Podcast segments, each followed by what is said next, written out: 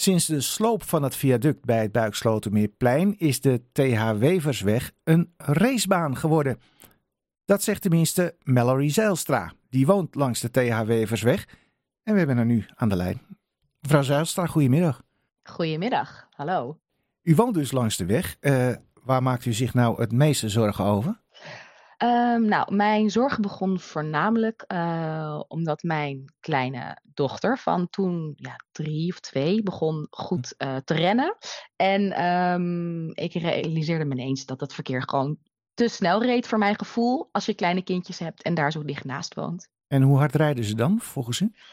Ja, ik denk wel um, ja, voor gevoelsmatig voelt het veel harder, denk ik. Maar um, 50 tot 70 kilometer per uur. En dan zijn er altijd die enkele soort van scheurtypes die dan in de nacht of eind van de dag of weet je, echt, echt vaart maken. Ja, toch is het maar een vrij kort stukje weg, hè? Hoe komt het dan? Doen ze een racewedstrijd of zo op die Weversweg? Nee, maar het loopt ook af daar. Dus ik begrijp dat ook hoor. Als ik daar sta en ook als ik daar niet zou wonen, zou ik waarschijnlijk zelf ook denken van... hé, hey, het is een hele mooie weg. Het is toch relatief rustig. En dus, weet je, mooie bomen. En het loopt af. En het is gewoon een, een recht stuk. Dus ik snap dat mensen denken, hé, hey, top. Weet je, gas erop en, en snel het stoplicht halen. Ja, nou, u heeft inmiddels uh, bezoek gehad van uh, stadsdeelcommissielid uh, Janan Oejar van de PvdA.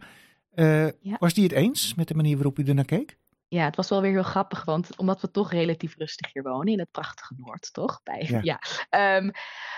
Um, was dat precies zo'n punt waarbij zij heel, ja, bij mij kwam kijken, was het precies heel rustig. Het was net na de spits. Zul je altijd zien, hè? Dat is altijd zo, toch? Ja. ja. Um, maar het, ik vond het heel um, mooi om erachter te komen dat zij op de, um, ja, zelf, zonder dat ze mij het vertelt, op precies die spitstijd langs is gekomen.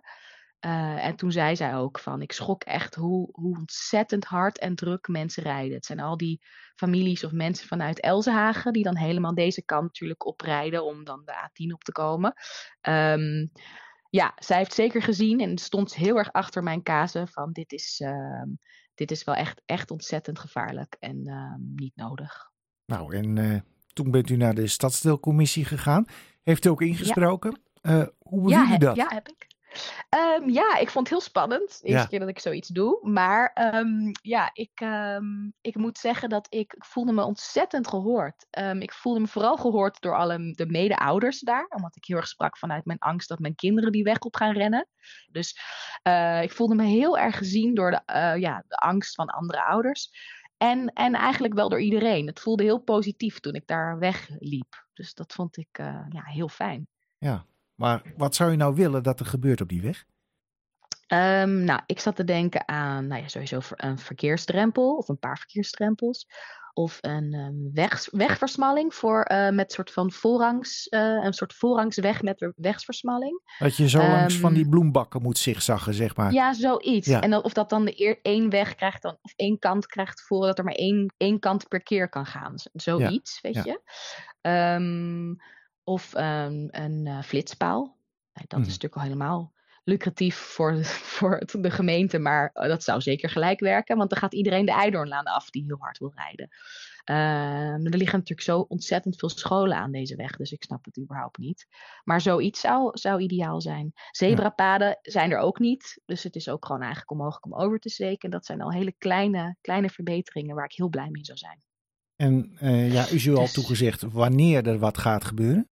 Uh, ja, Janan Ouyar heeft um, tegen mij gezegd dat ze um, hoopt dat ze nou, in, het, in de herfst, weet je, dat er dan iets van verbetering moet komen. Ik weet niet precies wat. Ik heb trouwens wel, wat ik even er tussen wil zeggen, ja. wat uh, eindelijk wat reacties na mij, dat ik heb ingesproken, kreeg ik eindelijk reacties op mijn klachten bij de gemeente. Dat vond ik heel bijzonder. Ik kreeg mm. ineens allemaal reacties erop. Waarbij ze ook zeiden van ja, we gaan fietspaden maken. En we weten dat dit echt een probleem is. Dus het voelde wel ook alsof er ineens wel echt naar gekeken werd. Um, en ik dacht, nou, nou, zij zei tegen mij van wacht op september, weet je, oktober. En als er dan nog niks is gebeurd, dan trek je weer aan de bel. Dus daar ben ik ook eigenlijk wel van plan, ja. Inderdaad. Nou, laten we hopen dat het uh, daar dan niet van hoeft te komen en dat alles dan al rond is. Zeker weten. Dus ik geef ze nog een maand. Misschien. Nee, ik weet het niet hoor. Nu na dit gesprek denk ik, kom op, weet je, hupsakee. Dus, um, maar ja, een maand vind ik wel, vind ik wel redelijk na de vakantie. En uh, daarna ga ik weer, uh, ga ik weer verder. Nou, we wachten het af. Dank u wel, mevrouw Zijlstra. Hartelijk bedankt.